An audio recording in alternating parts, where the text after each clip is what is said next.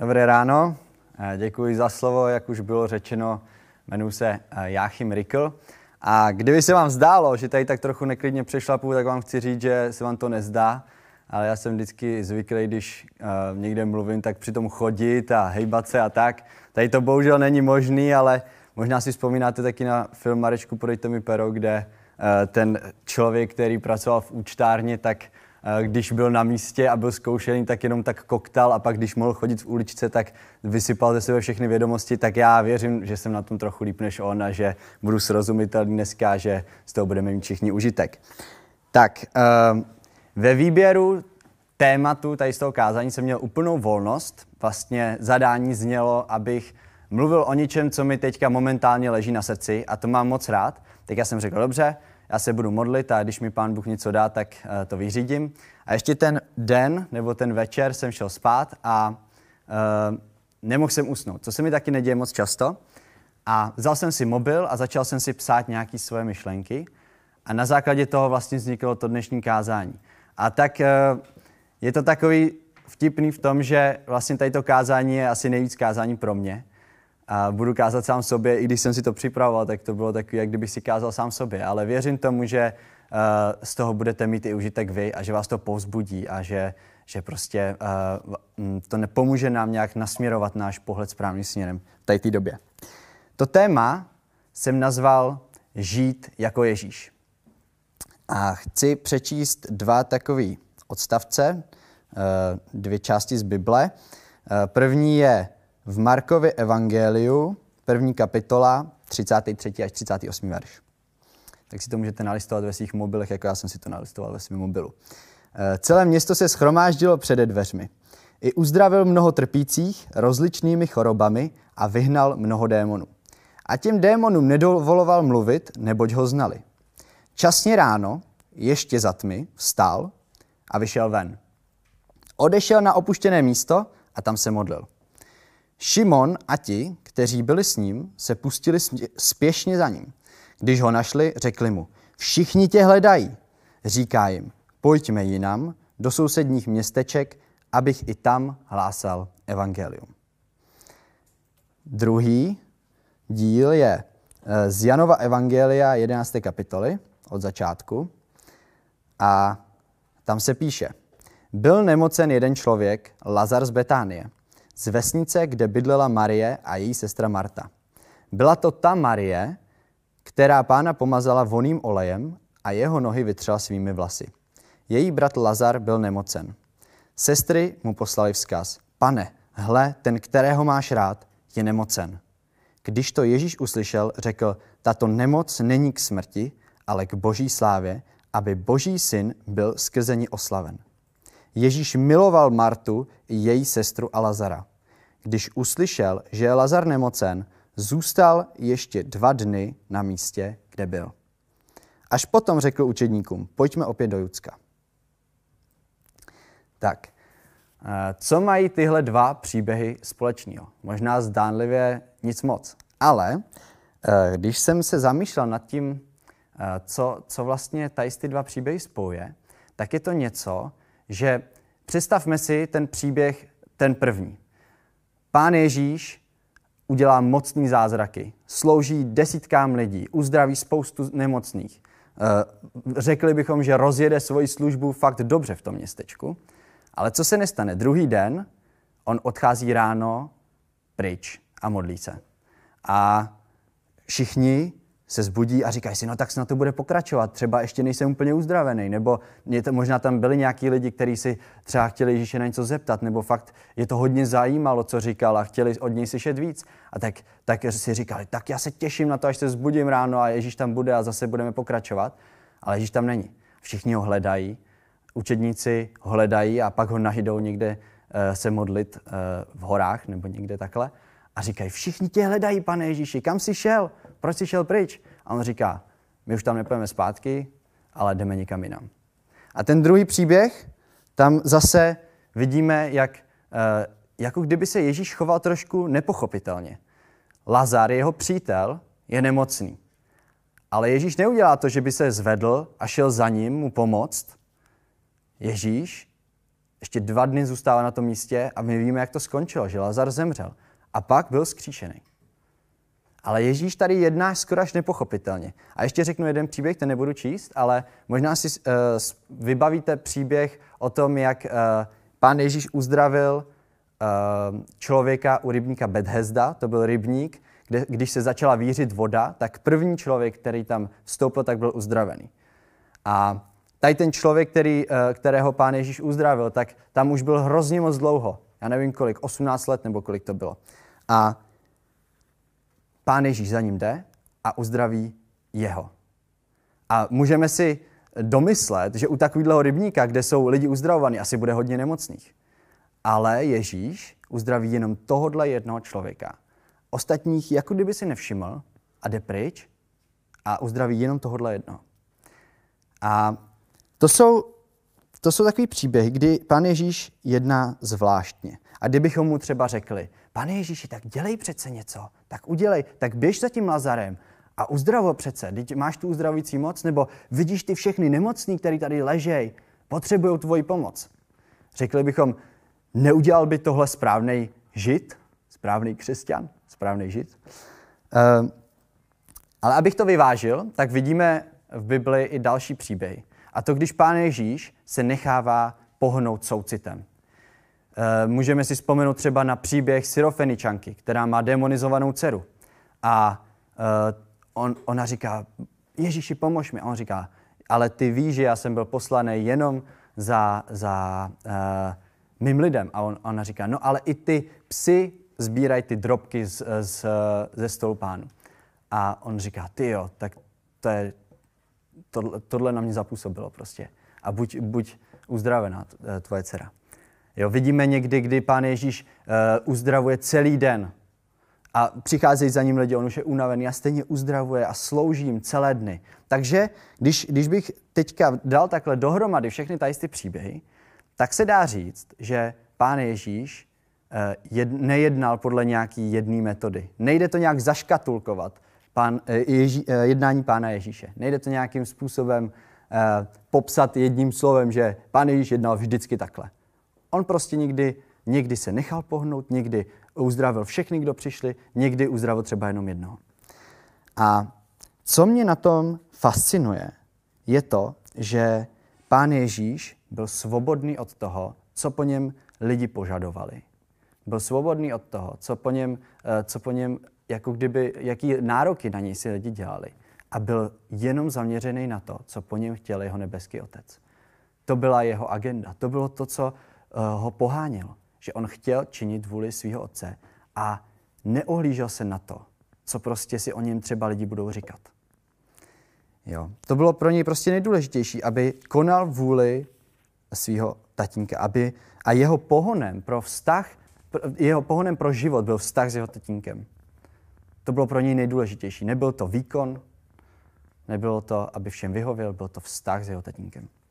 A já jsem si položil otázku, Mám to tak taky ve svém životě? A pokládám tu otázku i tobě. Máš to tak taky ve svém životě? Máš to taky tak, že uh, tvým pohonem pro tvůj život a mým pohonem pro můj život je vztah s mým nebeským tatínkem? Vím, co Bůh teďka dělá, co chce dělat. Vím, co právě teďka chystá, jaký má plány, jaký má přání. A já, já chci teďka mám tak představit takový jeden obraz, představme si, že náš život je jako auto. A každý si zkusme říct, kde v tom autě sedí pán Ježíš. Sedí za volantem, sedí na sedadle spolujezdce, sedí na zadní sedačce, sedí v kufru, nebo leží v kufru, anebo jsme už ho někde vysadili. A možná se koukáš na uh, tenhle stream a možná se ještě pán Ježíše nepoznal. Ale já ti chci říct, že Pán Ježíš chce nastoupit do toho auta. Chce jít s tebou, chce, chce vstoupit do tvého života. A chce, aby si naplnil jeho, jeho, uh, jeho potenciál, který do tebe on vložil. Aby si naplnil to co, to, co on pro tebe přichystal, protože to je to nejlepší, co můžeš v životě mít. A tak tě pozbuzuju do toho, hledej Pána Ježíše, dej mu svůj život. Ale pro nás, kdo Pána Ježíše už známe díl, tak platí ta otázka, kde v tom autě je Pán Ježíš. Já teďka nechci polemizovat a eh, debatovat nad tím, jestli by měl být za volantem, nebo jestli by měl být na sedadle spolujezdce. My každý z nás máme svobodnou vůli, kam se svým životem pojedeme, ale to důležité, co bych chtěl, abychom se zamysleli, je to, jestli máme ve svém životě kapacitu na Ježíše, co nám říká, kam nás vede, co jsou jeho plány v našem životě. A jestli jsme náhodou v těch našich plánech Pána Ježíše neodsunuli až někam na tu zadní sedačku nebo až do kufru, nebo při nejho, eh, v nejhorším jsme ho třeba už někde vysadili. A proč mi přijde, že to je tak důležitý? Je to, že my eh, nemůžeme bez Boha nikdy dosáhnout tak velkých věcí, tak dobrých věcí, jako dosáhneme s ním. Eh, v Jeremiáši 33.3 se píše Volej ke mně a odpovím ti.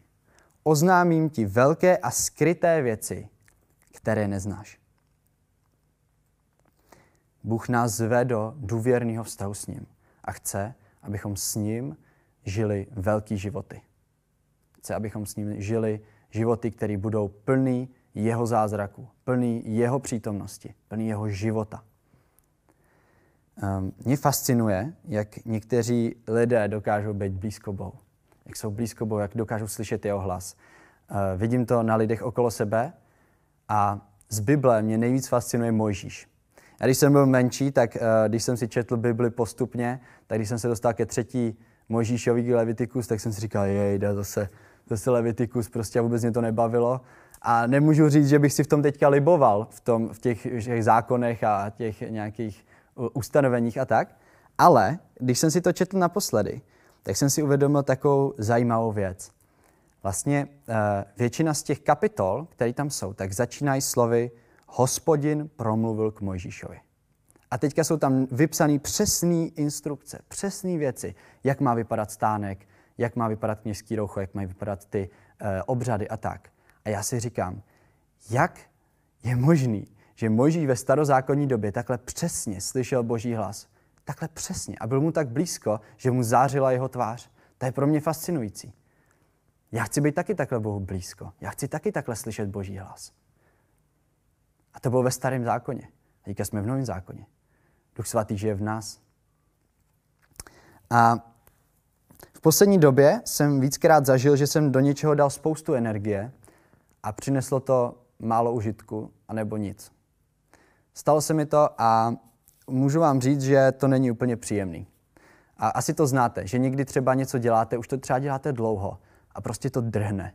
A fakt to nejde a ty výsledky prostě nepřinášejí, ne, nejsou nic moc. A pak známe ty příběhy, kdy jako kdyby šlo všechno nějak samo. Jako kdyby prostě eh, jsme ani ne, nemuseli vynaložit takový úsilí a prostě ty výsledky se dostaví.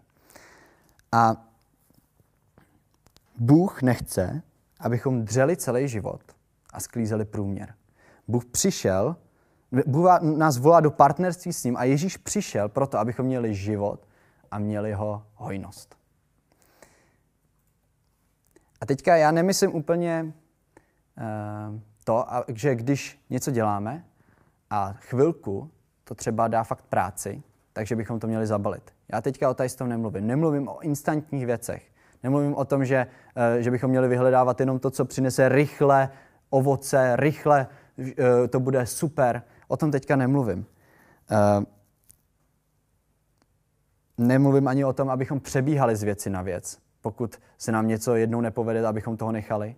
O tom teďka nemluvím. Ještě jeden, ještě jeden od, oddíl přečtu, který známe velmi dobře, to z Matouše 11. kapitoly. A tam se píše, Vezměte na sebe mého a učte se ode mne, neboť jsem tichý a pokorný v srdci a naleznete odpočinutí svým duším. Vždyť mého je příjemné a mé břemeno je lehké. Zajímavý, že se tady píše, že nalezneme odpočinek svým duším, ne tělům. Eh, být boží služebník je někdy pořádná makačka. A eh, apoštolové by nám o tom mohli vyprávět. Zřejmě 11 z 12 apoštolů zemřelo mučenickou smrtí. To mi nepřipadá úplně jako odpočinutí jejich tělů. Ale tady se mluví o uh, odpočinutí našich duší.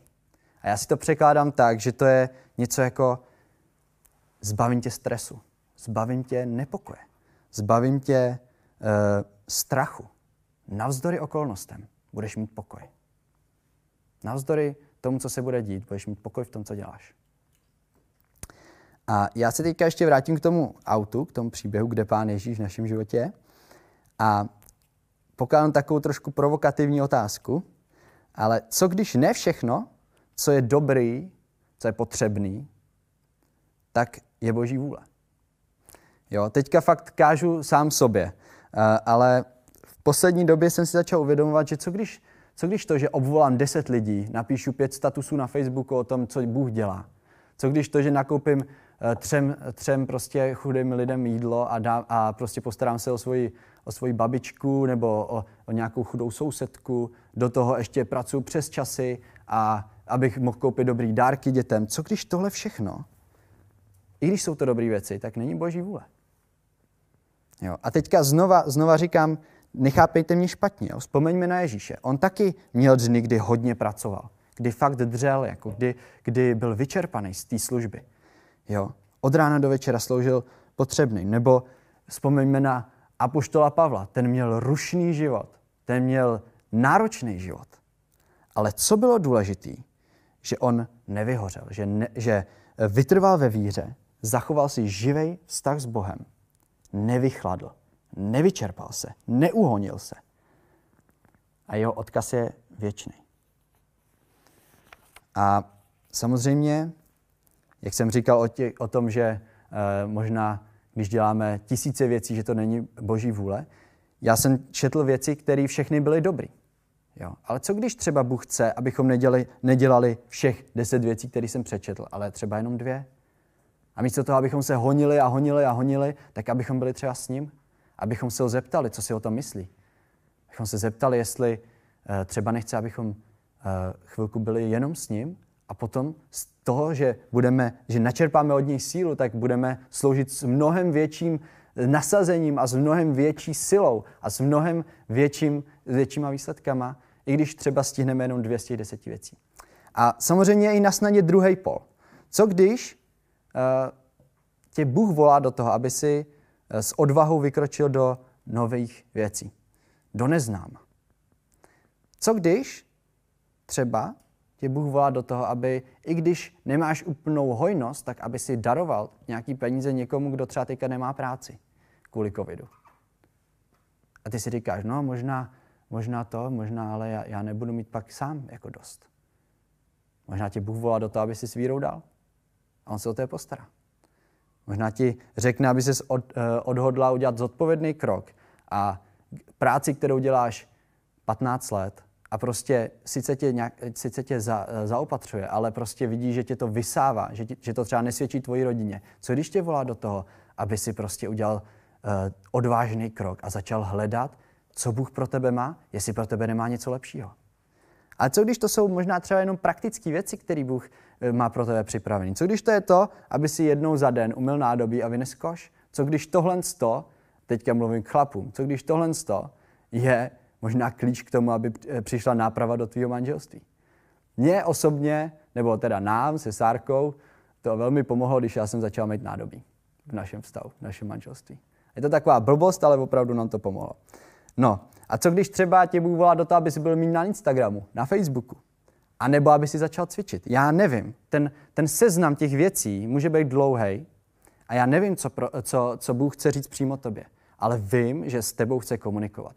A věřím tomu, že mezi náma jsou lidi, kterým Bůh, když se ho zeptáme, tak řekne, seš na správné cestě, jdeš správným směrem. A to je ta nejlepší odměna, to je ta nejlepší pochvala. Ale co je důležité, ať nám řekne, abychom toho nedělali moc, ať nám řekne, abychom udělali něco víc, ať nám řekne, že jsme na tom, že jsme na, na tom správném místě. On nám to řekne.